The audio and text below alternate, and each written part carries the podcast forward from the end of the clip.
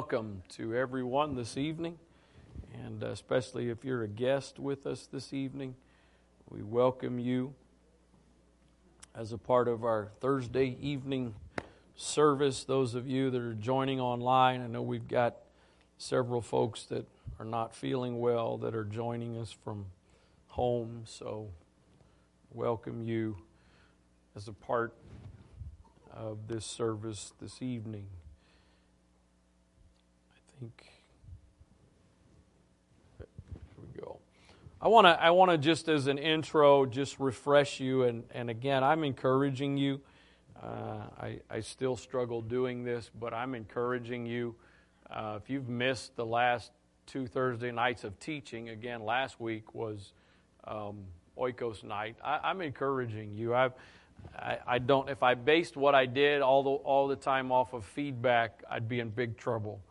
Um, but I've gotten some very positive feedback from these two Thursday nights so far, and uh, so I, I, I would encourage you. But just as a quick refresher, uh, I want to read some verses to you from Romans seven, and I'm going to read them for the sake of time instead of reading multiple translations. I'm just going to read it to you from the Passion Translation.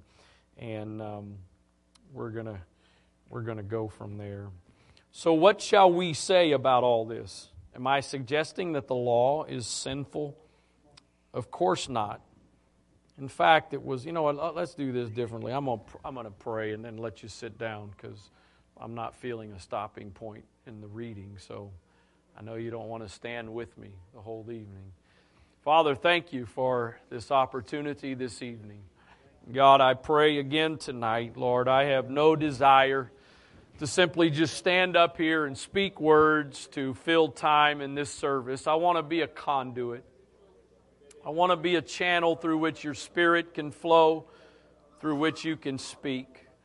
God, I pray for every individual in this place tonight, everyone watching, everyone that will watch, that you would let their hearts be good ground for the seed of your word, that it might produce what you intend for it to produce in our lives. God, give us ears to hear. Get, let there be revelation and understanding that would rest upon our minds, that would settle in our hearts and our spirits. In the name of the Lord Jesus Christ, in Jesus' name, amen. You may be seated. So what shall we say about all this? Am I suggesting that the law is sinful? Of course not. In fact, it was the law that gave us the clear definition of sin. For example, when the law said, "Do not covet," it became the catalyst to see how wrong it was for me to crave what belongs to someone else.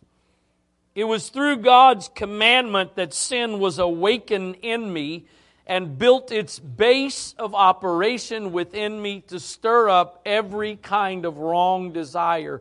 For in the absence of the law, sin hides dormant. In the absence of the law, sin hides dormant. One, I once lived without a clear understanding of the law. Most of you didn't grow up in church, and even those of us that grew up in church, we, we, we weren't living the way we should live from the time we were born. So it's some point, for some amount of time, we have all lived without a clear understanding of the law. But when I heard God's commandments, sin sprang to life and brought with it a death sentence. The commandment that was intended to bring life brought me death instead. Now, the bottom line is, and you can read other places where Paul says this, I, we were already, if you were in sin, you were dead. You were dead in sin. Sin, by means of the commandment, built a base of operation within me to overpower me and to put me to death. So then we have to conclude that the problem is not the law, with it, law was not with the law itself, for the law is holy and its commandments are correct and for our good. I, I, I, I'm not only in the past, but especially these last couple of weeks as I've been studying these verses, teaching these verses, I've I've been still kind of wrestling. I I I, I don't ever, it's my goal, and, and I appreciate some feedback I've received at times through the years. It is not my, it is my goal to be, a for, for my ministry, teaching, preaching, whatever, to be applicable. I don't mean, I didn't say relevant in the sense of what you want, but applicable, because I've sat times, as perhaps you have, and heard people teach and preach, and I'm like, man, that's deep, that's powerful, but I have no idea how it applies. It's a great thought. It's, it's. I mean, it sounds like it's all right, but what do I do with it? So my desire is you to be able to do something with it. And and so I've, I've wrestled with what what is this? What does these verses here mean? What what is this idea about, you know, before the law and after the law, and what the law awakened and what was? And it, and it and it it came to me today. I, I think you could use the idea of of a of a child in its infancy and growing up. There is nothing in the world more precious and more innocent than a, than a newborn.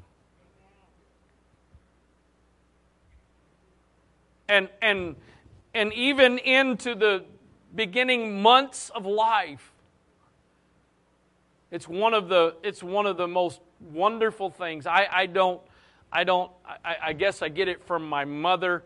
Uh, if you those of you that haven't been around here a long time. You see me interacting with babies and, and little ones. That's that's nothing new. As a as a teenager, I would hold babies and find babies. I've just always loved.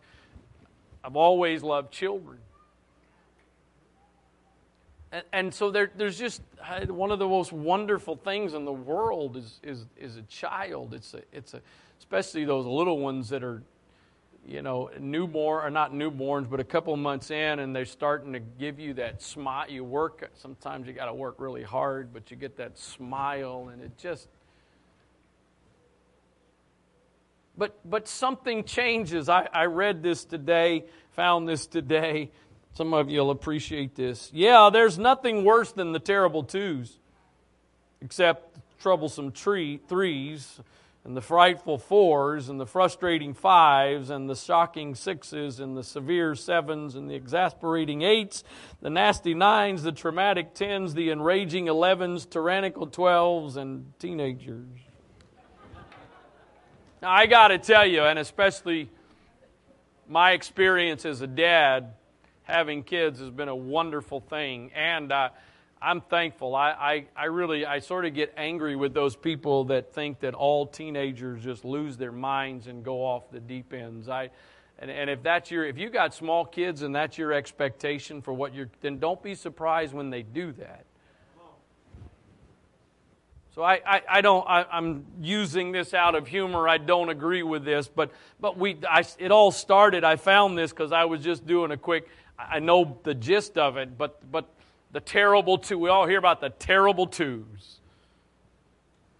And and I realize, and, and if you study this, and even a few things I quickly read today, a couple of articles, only a line, or not really anything in depth, because I, I, I wasn't trying to give you some uh, thesis here this evening. But, but in essence, here and in the context of what Paul's talking about with the law, and and what I was like before the law and what I'm at like after the law.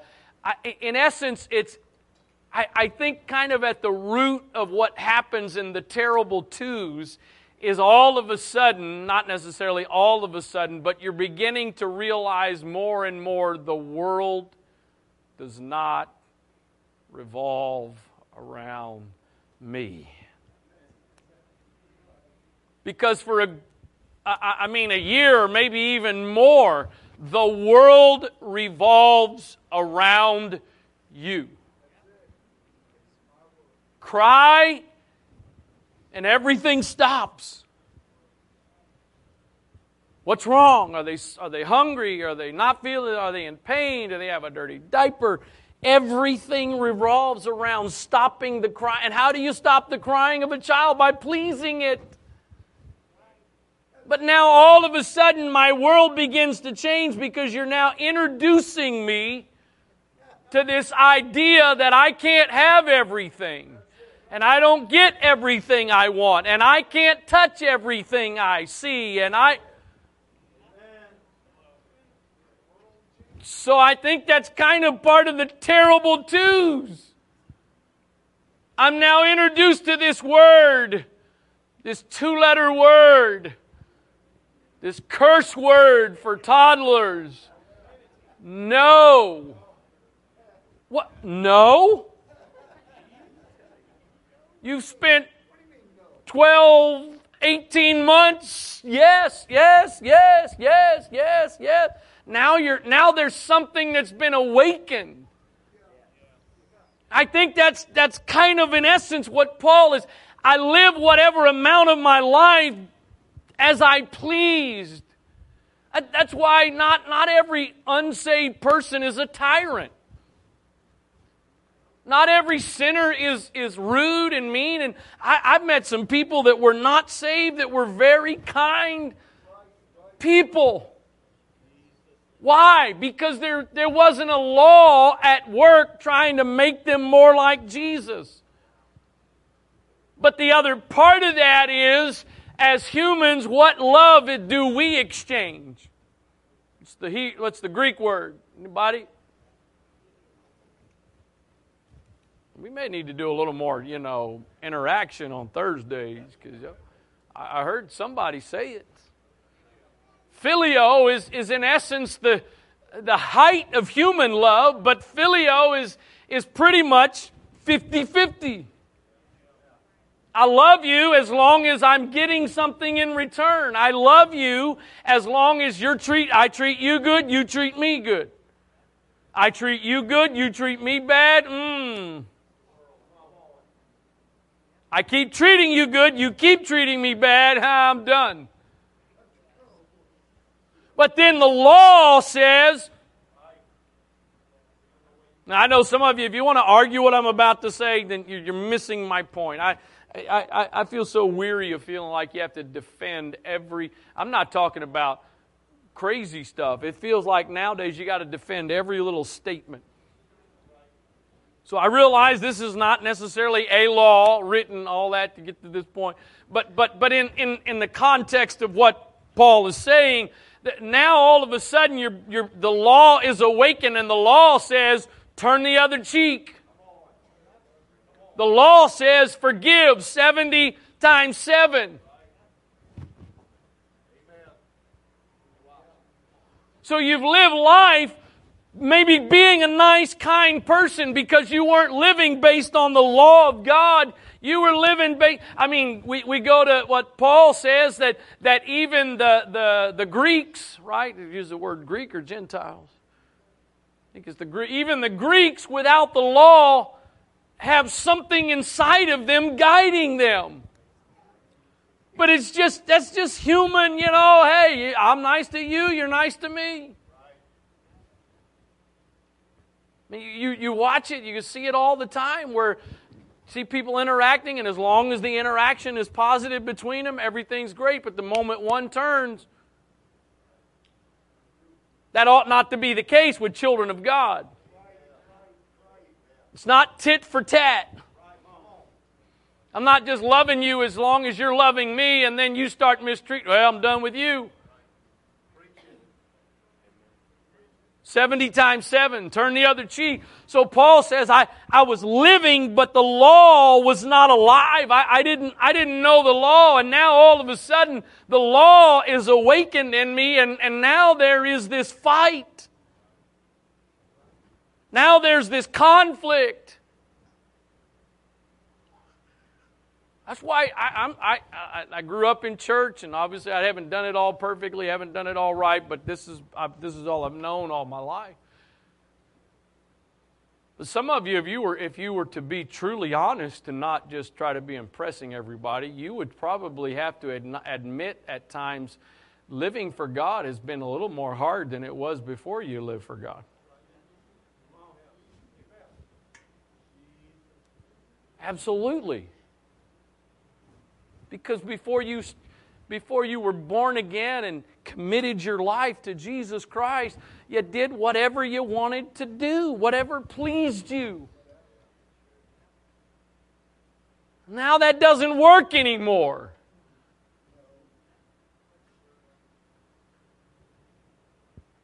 Now I've got this whole other side, this whole other thing in me that has now come alive. So did something meant to be good become death to me? Does, does, does starting to tell your child no, is that a bad thing to them? Of course not. Because part of the reason you're telling them no is because you know they need to learn that word, because right now it may be no to touching the whatever that's sitting on the table, but in the future it may need to, you need to learn how to accept the no, because it may be some kind of life-threatening or dangerous situation, that the consequences. Of course, what is we it is it's amazing. You watch it from the from infancy, or more so toddler, toddlerhood, is that what it is? The moment you say no to something that is the only thing in the world they want. Isn't it amazing that within the life of, of, a, of a, a human being that has no ability to communicate yet, to express themselves by verbally, and, and, and they can't read, they can't write, they, they don't know all the, the evils of the world, but all they know is the moment you say, no, that's what I want.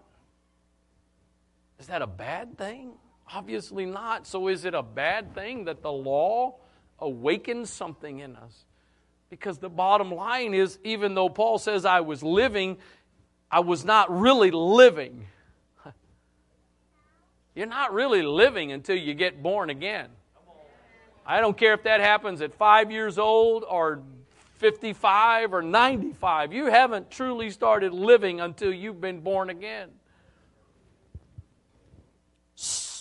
So did something meant to be good become death to me? Certainly not.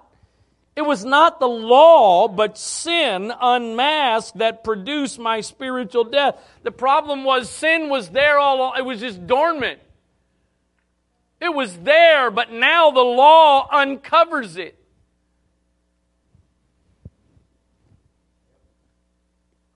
The sacred commandment merely uncovered the evil of sin so it could be seen for what it is. For we know that the law is divinely inspired and comes from the spiritual realm, but I am a human being made of flesh and trafficked as a slave under sin's authority. Can you imagine what would happen if the world woke up and really believed that statement right there? All of these things you're doing, fighting for, living for, you are actually the slave of it.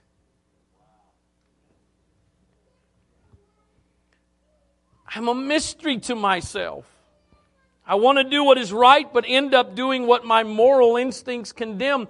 And if my behavior is not in line with my desire, my conscience still confirms the excellence of the law. So my behavior still does what it wants to do, but there's this nagging thing inside of me that doesn't let me fully enjoy it. And one of the worst things that can ever happen is your, in your life is to reach the place where you get that voice to be silent. That's right. That's right. Worst thing. Worst thing. That's one of the, that's one of the tragic things that happens when a backslider, when a child of God decides to walk away from God. There is relief. But it's not the right kind of relief. It's a, it's a, it's a, such a sad, dangerous thing when we persist ignoring our conscience and the voice of God so much that it becomes quieter and quieter. The bottom line is it starts off quiet. Our conscience doesn't beat the door down of our of our minds, our spirits, our hearts. It's, it begins, but it we can we can ignore it so much that it becomes quieter and quieter. And now I realize that it is no longer my true self doing it, but the unwelcome intruder of sin in my humanity. For I know that nothing good lives within the flesh of my fallen humanity. I touched on that a little bit more the first night. I'm not going to spend much time on it, but but do do I really believe? Do you really believe? Do you really? Do we? I mean, do we really believe that statement there? Nothing good lives within the flesh of my fallen humanity.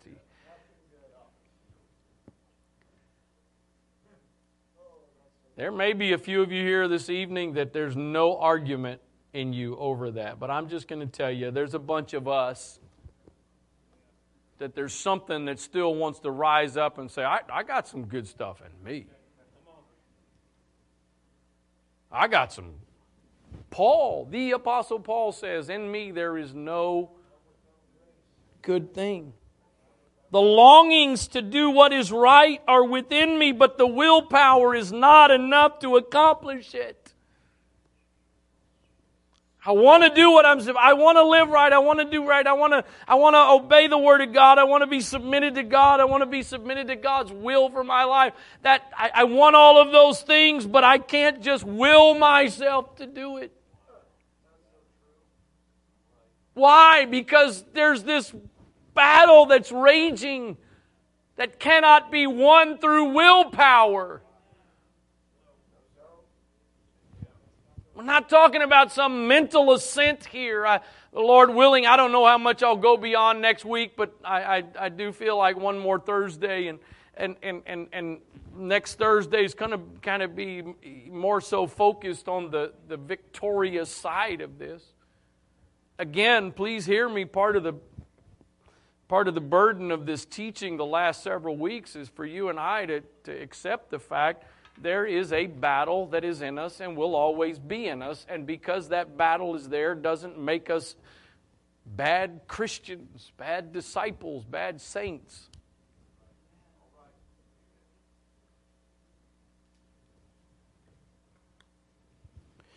My lofty desires to do what is good are dashed when I do the things I want to avoid. So if my behavior contradicts my desires to do good, I must conclude that it's not my true identity doing it, but the unwelcome intruder of my of sin hindering me from being who I really am. Again, I said it two weeks ago.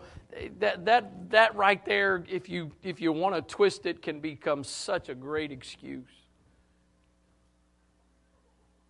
Become a cop-out. Well, I, I can't help it. That that's not what Paul was saying. He, he was. He was being real, and I think trying to get us to be real. Through my experience of this principle, I discover that even when I want to do good, evil is ready to sabotage me. Truly, deep within my true identity, I love to do what pleases God. Is anybody here tonight can attest to the fact when when you when you do those things that you know God wants you to do, when you whether that's ministry or just day to day, that, that man, there's just something so rewarding and satisfying about that. I love to do what pleases God, but I discern another power in my humanity waging a war against the moral principles of my conscience and bringing me into captivity as a prisoner to the law of sin. This unwelcome intruder in my humanity, what an agonizing situation I am in. Amen. So, who has the power to rescue this miserable man from the unwelcome intruder of sin and death? I give all my thanks to God, for His mighty power has finally provided a way out through our Lord Jesus, the Anointed One. So if left to myself, the flesh is aligned with the law of sin, but now my renewed mind is fixed on and submitted to God's righteous principles. Here's the deal, and here's the thing that balances out what Paul is saying so that you can't use it as an excuse. Because in light of everything Paul says and this conflict that's going on and is going to continue to go on until you die or you are raptured, the flip side of the of the coin is everything necessary to overcome the law of sin and what sin is trying to do has all been provided. So therefore, if I choose to live on the side of continuing to do what I shouldn't do, then I have to be negated the power and the grace and the things that have been provided for me, the things that are operating and working in me. So, so here, here's, here's the challenge of all of this, or part of the, not the challenge, but a part of the challenge of, of this conflict. It goes to what Paul said in First Corinthians fifteen and forty-five. And so it is written, the first man, Adam, was made a living soul. The last man, the last Adam, was a, was made a quickening spirit. Howbeit that was not first. Look, look at this. Howbeit, I'm going to read the, uh, I think the Amplified, another translation in just a moment. But, but howbeit that was not first, which is spiritual, but that which is natural, and afterward that which is spiritual. Which came first, the chicken or the egg? Which came first, the natural or the spiritual? It's clearly stated. The first man, listen to this, listen, and again, I sometimes I know the King James can be a little hard to follow, but uh, we'll, we'll, we'll help you out in a second. The first man is of the earth, earthy. The second man is the Lord from heaven. As is the earth, earthy. As is the earthy, such are they also that are earthy. And as is he- as is the heavenly, such are they also that are heavenly. And as we have been, as we have borne the image of the earthy, as we have, past tense, borne the image of the earthy, now shall we shall also bear the image of the heavenly. Past tense, the earthy. Future tense, the heavenly. Here's the deal. We are living in transition. Really, life is one long transition. I, I, I can think back to uh, especially kind of the time frame when I was ordained as co-pastor. In uh, nineteen ninety-eight, that was when Bishop was ordained bishop, and, and his title at that point was senior pastor slash bishop. How many of you ever remember hearing that? Senior pastor slash. And and and so it, it ended up, I, I was ordained as co-pastor in uh, ninety-eight. I was ordained as senior pastor in two thousand five. But you know, th- there was the there was uh, really up until that time I I became senior pastor. I thought I was living in a transition that was going to be completed when I became senior pastor. What I had no idea was basically even before I became senior pastor, the next transition was already happening.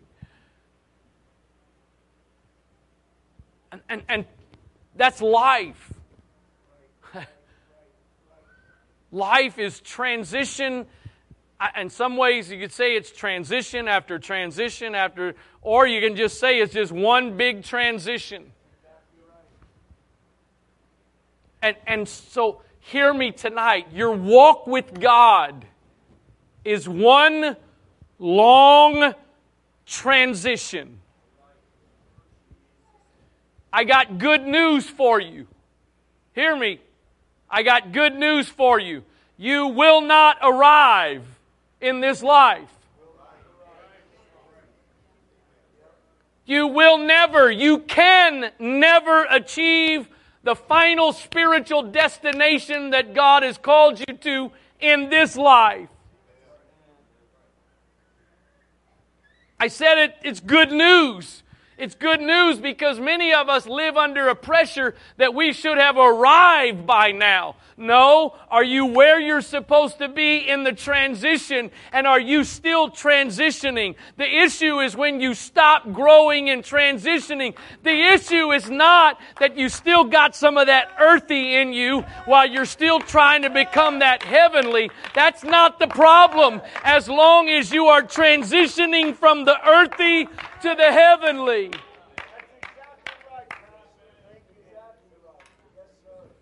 So let me read the Amplified Bible to you. Verse forty-five, thus it is written, the first man, Adam, became a living being, an individual personality. The last Adam, Christ, became a life-giving spirit, restoring the dead to life. But it is not the spiritual life which came first, but the physical and then the spiritual. So whether you got the Holy Ghost when you were a child, or more so, many of us, even if we got the Holy Ghost as a child, it really wasn't until our adult years that we started understanding and comprehending. So we started off in the flesh.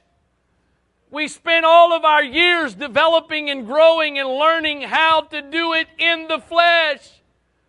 And then at whatever point we're born again, whoa, I'm not trying to live according to the flesh anymore. I'm now trying to live.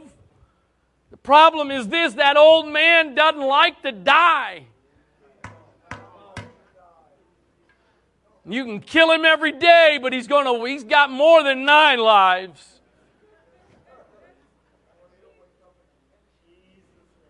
I, I, I, I'm not the only one I know here that's experienced it. Cut down an entire tree. I mean a tree tree. I don't mean a, I don't mean a twig. I mean cut down a tree. It's nothing but a stump. And come back months later, and there's now sprouts. We got a stump in the backyard. I cut down the, the holly tree, cut it down a couple of years ago. It is, you can't even now see the stump anymore because there's all these fresh growth around it. That's that old man. He's always trying to get, you can bury him alive. You're going to bury him alive tomorrow.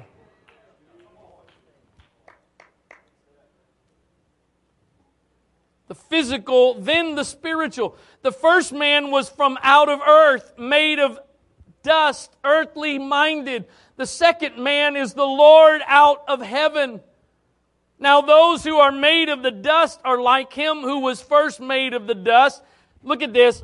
Earthly minded.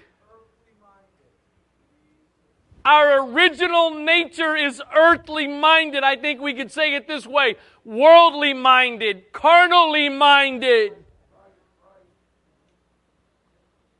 That's the first, that's what we were. That's what we that's what we were born with.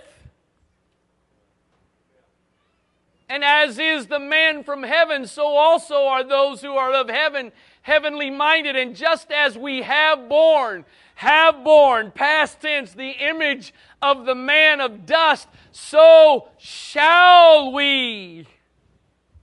Not so have we.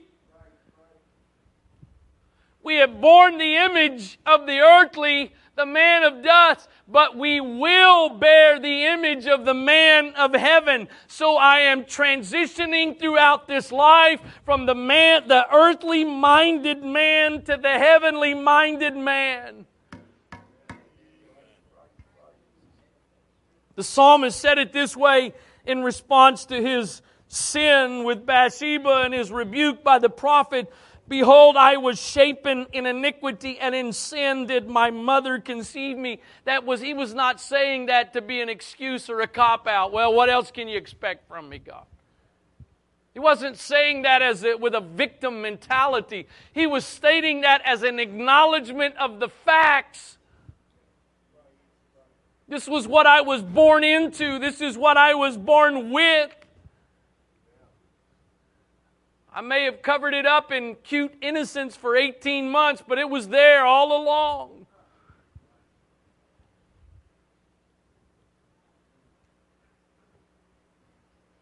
We have borne the earthly. We've borne the image. We shall. I've already used these verses, referenced these verses in this series. I res- reference them every now and then. They're some of my favorite. It doth not yet appear what we shall be. If where you are right now, unless you're about to, I don't mean this facetiously or whatever, unless you're about to die tonight, if you think you are everything you're going to be, you, you have missed the boat. I don't know about you.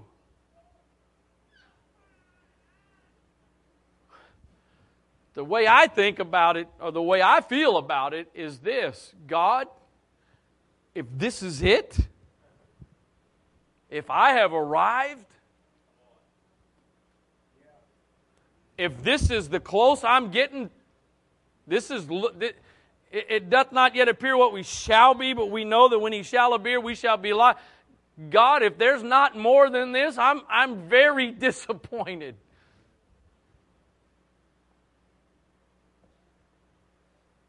I, the, the, the problem is, and is, I guess is part of the what birthed this series, I guess.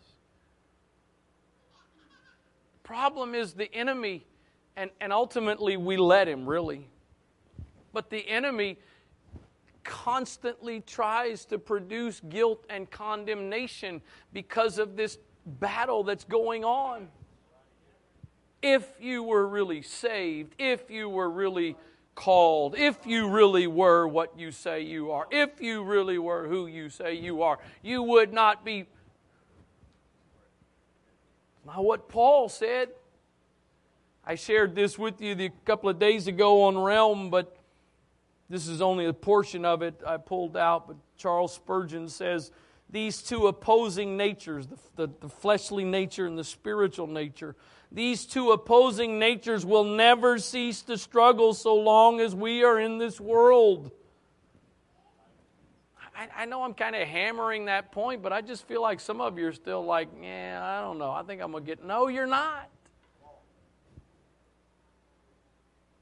Part of the problem with some kind of delusion that you're going to get there is the longer it goes that you don't get there, the more you're going to despair. So why am I going to keep doing this? I'm not, because you're not going to get there.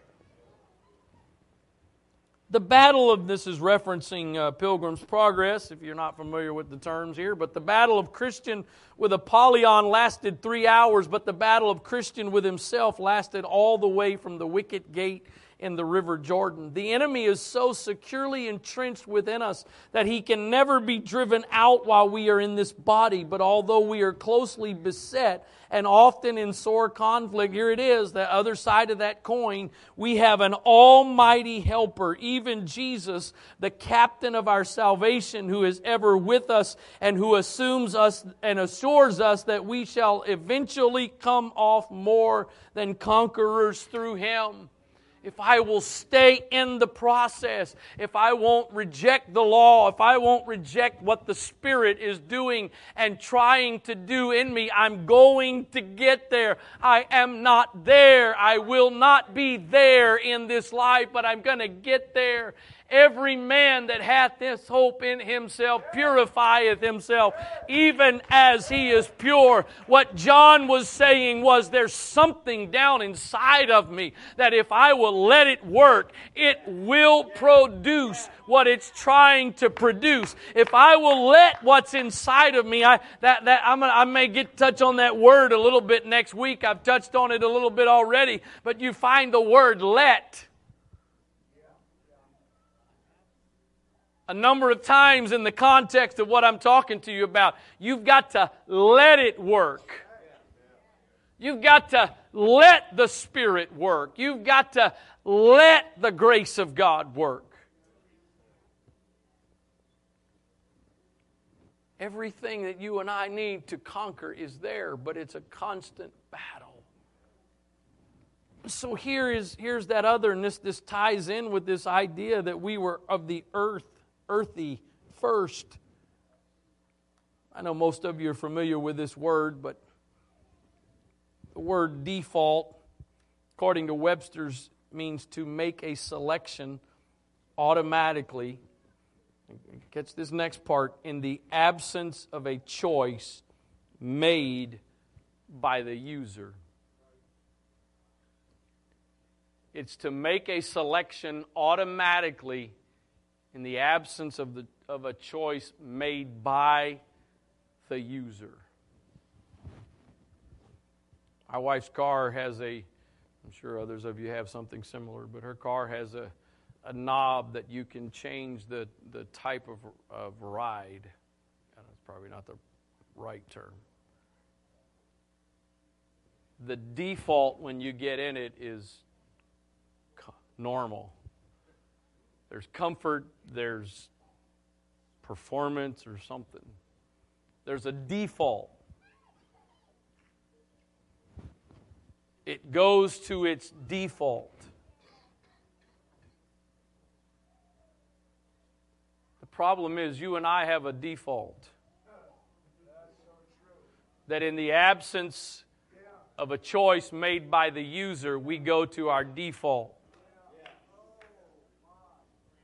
We went to the funeral of Sister Jane Bishop's mother yesterday and and uh, got back mid-afternoon from that and sat down in the, the family room for a minute. And I was torn between a nap and the why.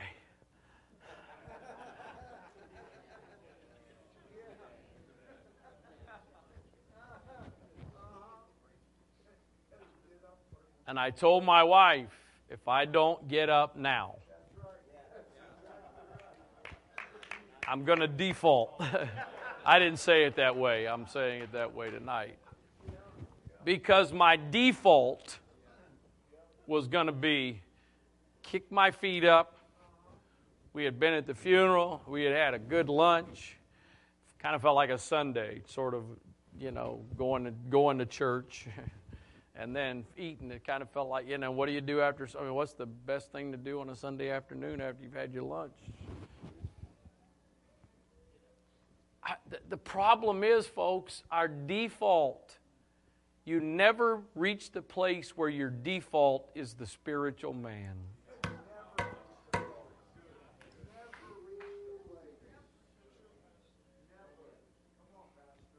In the absence of a choice, you will always default to the natural.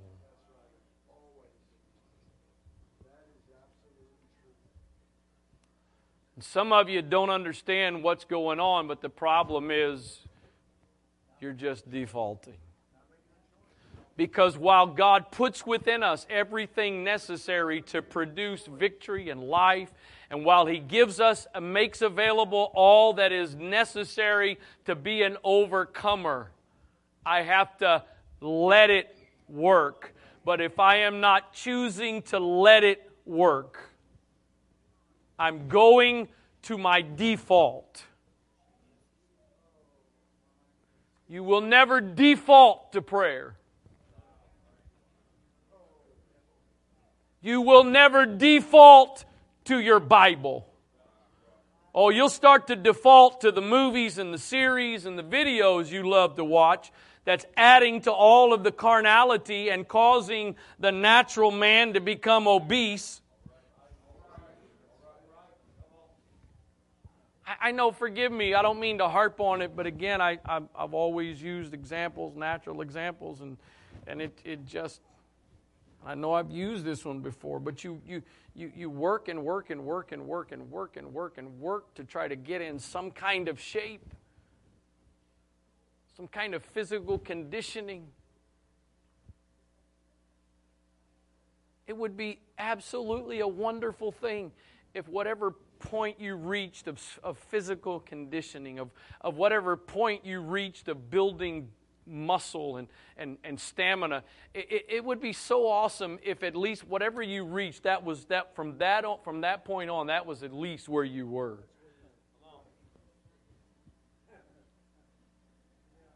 Doesn't work that way.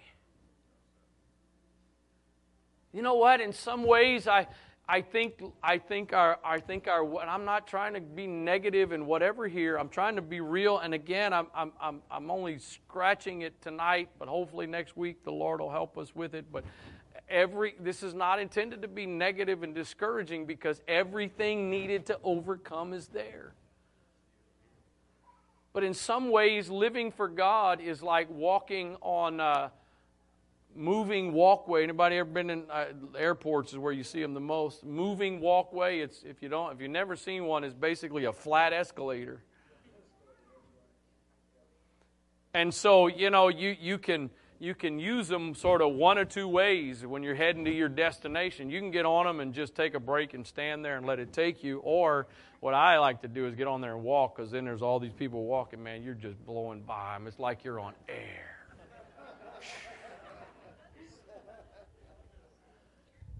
And you know what? Living for God is like living on a walkway. Yeah. Except it's going the wrong way. I don't mean you're living on, that's heaven. Boy, we are just smooth. No, that's heaven, and the walkway is going this way. And as long as I am moving forward at least a little bit faster than it's going, I'm making progress. The problem is, the moment I decide, I don't feel like doing anything today, I don't feel like pushing today, I'm not stationary, I immediately begin to move backwards. Because there is a man inside of me that is looking for the slightest opportunity to get a breath and start living again. I've told you about this many times, so I thought tonight, instead of just talking about it, I'd show it to you. That's the side of my house, the side of my property I've talked about many times. Underneath of what's there are azaleas. Underneath of what's there are some other shrubs that were intentionally placed there. The problem is, that area before we moved in that house had been allowed to go to its default. I noticed this on my, I've noticed in the past, but in light of the message this evening and studying this morning and all of that, when I when I was heading home, or actually I was heading toward Annapolis earlier today, and, and, and it just, again, I've seen it before, but with all of this on my mind, next time you do it, next time, you, and there's plenty of other, you don't have to just do it where I'm about to say, because there's plenty of places you can see this, but next time you head towards Route fifty and you're starting up Ritchie Highway, about to get to the split, just take a look at the trees and how much vine coverage.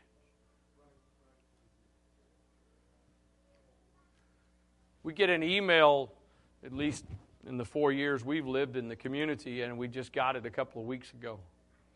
It goes out to the community email list, and basically the email says, it's that time of year to cut back or at least take a chunk out of the ivy that's growing up your trees.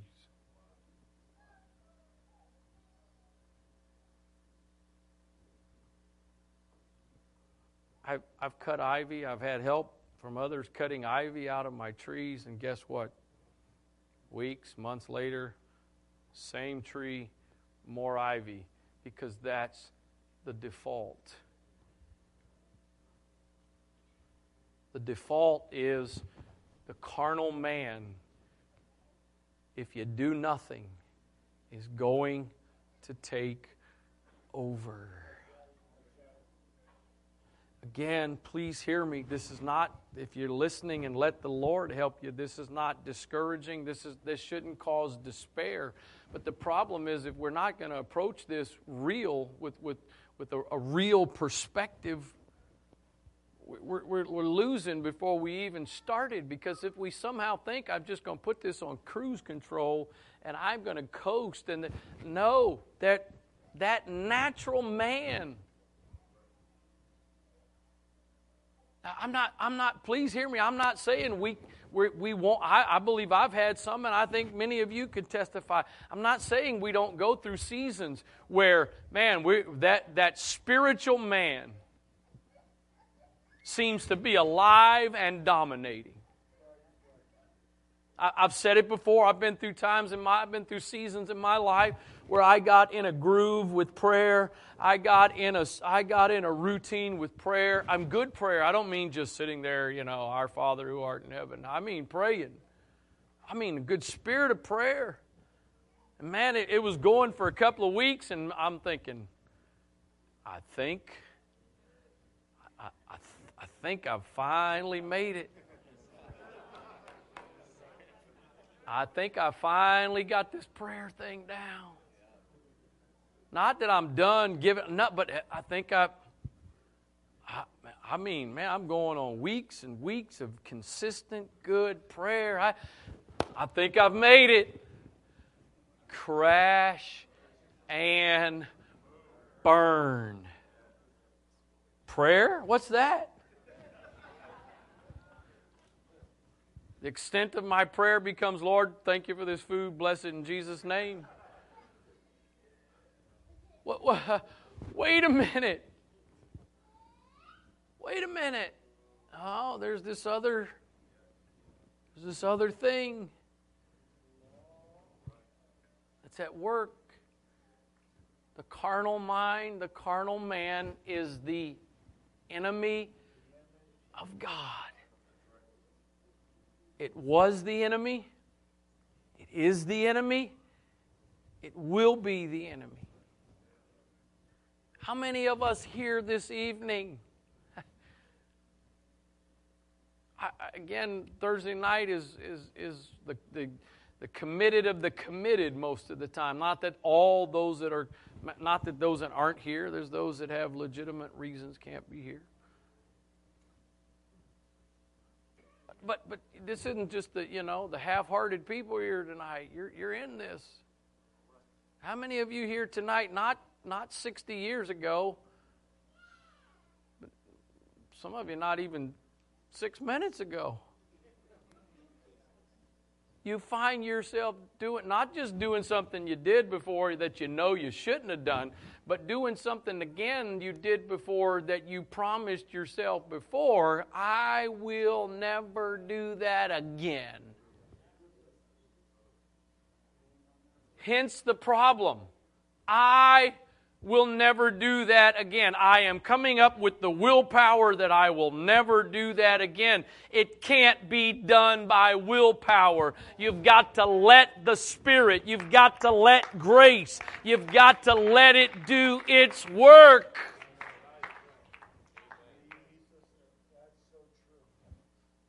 All the way to the beginning of time, God gave us the picture of what this really was all about. The King James, it says that he told Adam to dress and keep the garden. Today's English version says it this way, which is very accurate with the meanings, the Hebrew word of the meaning dress and keep. Then the Lord God placed the man in the Garden of Eden to cultivate it and guard it. He gave him two response, two primary responsibilities. Dress it, keep it. Cultivate it, guard it. Cultivate it, pull the weeds. Put down the fertilizer. Water it on the days that it's not raining and it needs water. Nurture it. That, that word dress can also mean nurture. And then he says, keep it, guard it, protect it. That, that could be protecting it from, from, the, uh, from disease that may come and try to eat it up. I went, uh, he's not able to be here this evening, but shout out to him anyway. Brother Alan McGuckin met me at Home Depot this morning to help get some uh, plants to go out back as we continue trying to spruce it up. And, and there was... Uh, and, and actually, side note, he was supposed to meet me at Home Depot, bring them back, and put them where they were supposed to go. And, and hours later, he was still here because he just had to get it prepped and all ready to go. I deeply appreciate that. He went above and beyond. But we were at we were looking at some plants, and there was one. He said, "Man, you know, it'd be great to have those." He said, "But the the deer will just destroy them. There's nothing to guard them." The bottom line is this, folks. As consciously as we may be aware, Solomon said this. I, I don't remember when I first heard this verse. It was in my teen years, and somehow it stuck, and it has been one of my, my mantras, I think is the right word, one of my mantras my entire life since my teen years. He said, "Guard your heart, because out of it are the issues of life." We sit around sometimes blown away what's going on in our lives, what's coming out of our mouths, what's rolling around in our brains, and it's a simple thing. It's what's in your heart. Guard your heart, because out of it are the issues of life. Guard the garden. Keep stuff out. Protect what is there. Do nothing. Go through the motions in your walk with God. That's where you're heading. You want to be a fruitful garden? You want to be a beautiful place? You got to work at it. Wait a minute, brother. I got to work at it? You got to work at it, yes. Well, I thought you said everything we needed was, it is, but I got to let it. Not work at it in the sense of producing it. Work at it more so in the sense of fighting off those things that want to stop it.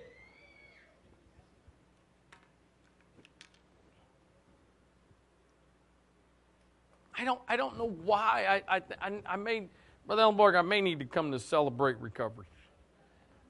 I, I, I, I wish, I, I, we walk, we've got a, we've been blessed. The neighborhood we live in is, it's a lovely neighborhood, very peaceful community, and, and basically it's got a loop, uh, the neighborhood, and then there's a road that kind of splits. It's great for walking. It's right about two miles for the loop, and so uh, we try to walk it at least several times a week.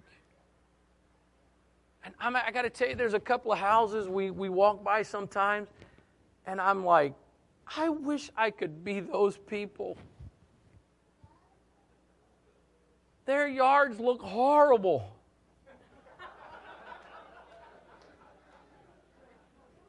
We got we've got pea gravel for our for our driveway, and there's several. There's a number of houses in our neighborhood. I I, I get these little sprouts of weeds or grass that got in the gravel and starts. I got to go get my weed killer. I can't sleep until I've sprayed it. I walk by these houses, and there's the gravel for the driveway, and it's almost as green as the grass. And I'm like, oh.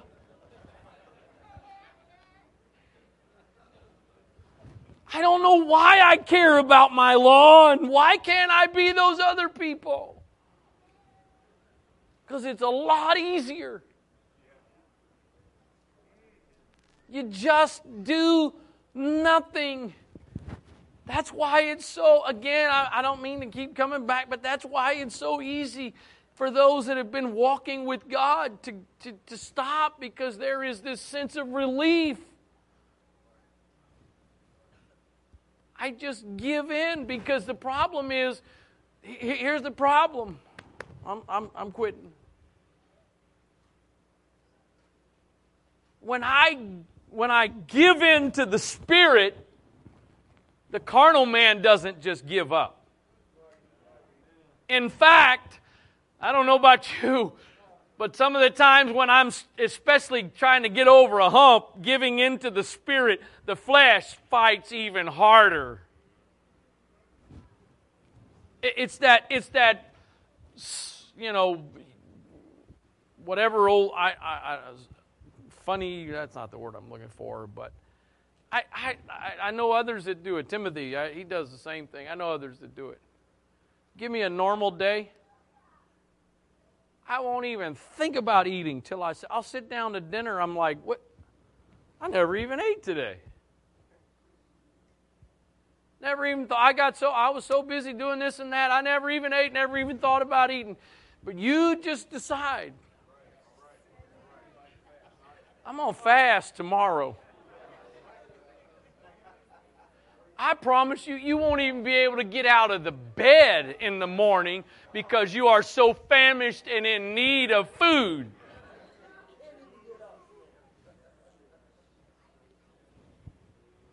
Go all day, not think twice about it. You, you can't, oh, I'm so hungry.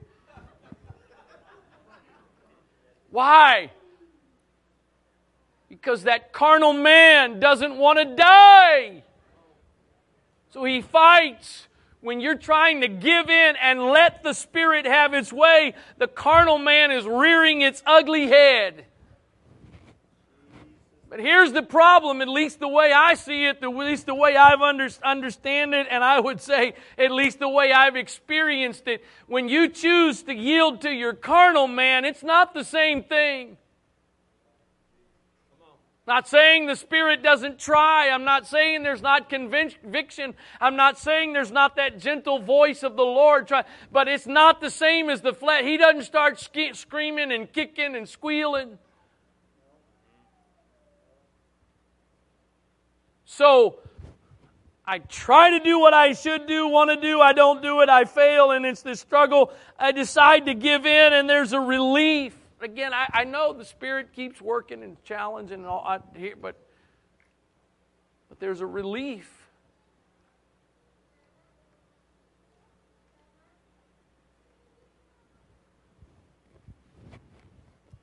We are living in this transition from the first Adam to the second Adam. It is an ongoing transition. God is sovereign, right? He can, this is not a trick question. Tomorrow night and Saturday night, I remind you, do not answer any questions until everybody else has and confirmed or denied. I can always put my hand up after we found out it wasn't a trick. We believe God's sovereign. We know God is sovereign. Confident that God is is sovereign. So he could have he could have created all this any way he wanted to, however he wanted to create it. Meaning, is there a reason why if he ch- if he had chosen, is there a reason why he could not have created us that the older we get, the stronger we get until the end? That as long as we're alive, as long as we're breathing, we're getting, we can get stronger, we can get healthier, we can get more fit. I don't care how much you try to exercise and work out, however, if you're ninety years old, you're ninety years old. You can't do what you used to do. You can't do it the way you used to do. Used to do it. I see some, I see some guys at the Y, they, they look like they're probably in their seventies or eighties. Of course, seventy doesn't feel very old anymore now that my dad's in his seventies. So, I, in, in one sense, it's, man, I'm like, man, I want to be that guy. When I'm eighty years old, I want to be that guy at the gym. Five pounds. He's there. Kudos to him. He's there. The bottom line is our, our life is like a college class at exams. We've got the bell curve. At some point we peak and we start down the other side. God could have, in His sovereignty, again, decided that from beginning, I mean, we try to do that. We we nip it, we tuck it, we we inject it, we eat it, we try to do everything. Fountain of youth. Doesn't work. And I believe this is no awesome, profound, deep revelation. You probably already have it. But I believe God intentionally did it that way. So for those of us that may live a typically lengthy life, give or take, whatever that is, as we are reaching the end, the more we have a physical reminder. I can't do this by myself. I've said this before. I'm sure I'll say it again in the future, but one of the most sobering moments in all of my years of pastoring was several years ago, sitting in my grandmother's living room in her late eighties at the time, living for God since she was fourteen, I think, preacher for decades, powerful woman of prayer, to this day a woman of prayer. And I sat across from her in her living room, and she said, I can't think of anybody else in this world that I would trust more to pastor me in my final years to make sure that I was prepared for heaven. I'm thinking, I, I kind of felt like John the Baptist with Jesus. He, I don't need to be baptizing you. you. I don't need to be pastoring you. I need you pastoring me. The most sobering part of that was the trust and confidence that she was placing in me. But the other side of that was the fact that looking at this godly woman who has lived her life dedicated to God for the great majority of her life, if she is of the opinion that at the end, I can't just take it for granted. I'm just sliding into glory. What do I need to do? How do I need to approach my life? I'm thankful for everything God's provided. Grace, life. I, Lord willing, next week, it's it's. there's a lot of wonderful things. But I don't think I should ever discount the fact that as much as God has provided everything, I've still got to be mindful. There is this conflict. There will be this conflict. Every day, we, we, we sung the song at times through the years. One day, Jesus will call my name.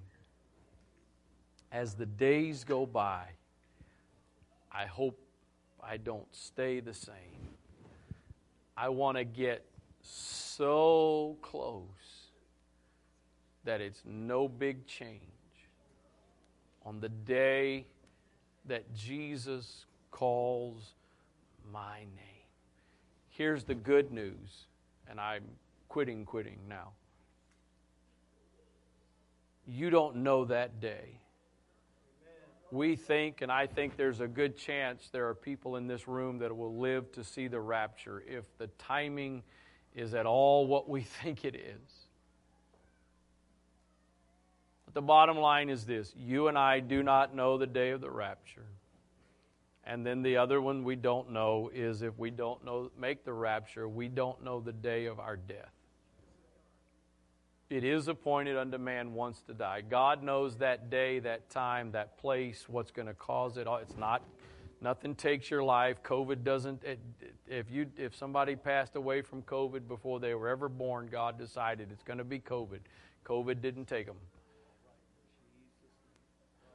But here, here's the deal. I don't know that day, rapture or death, but He does.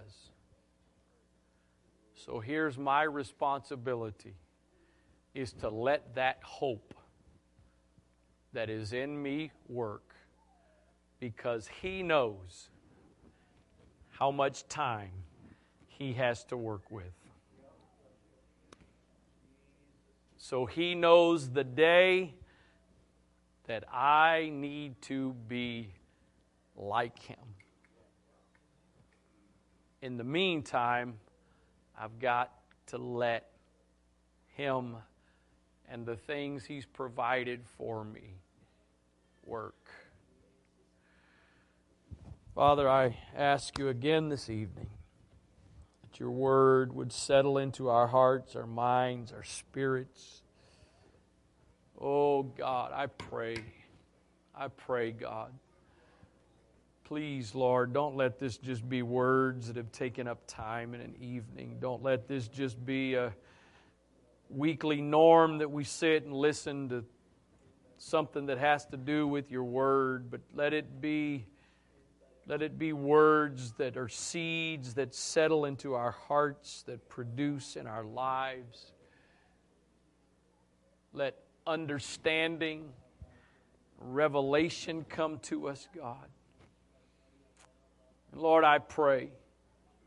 I pray, God, that by your grace, as mindful, as conscientious as we may be of the fact we've got these opposing natures that will continue to oppose each other until the day of our death or the day of rapture, let hope and confidence and trust in you, in your Spirit, in the things that you have provided for us to overcome, let that overpower every spirit of discouragement, every spirit of despair, every spirit of hopelessness that would war against our minds. We are, we will be more than conquerors. We may be living in a conflict, but we have the promise that if we will allow you to work in us and through us, we will be victorious. Thanks be unto God, which giveth us the victory. In the name of the Lord Jesus Christ, in Jesus' name, amen.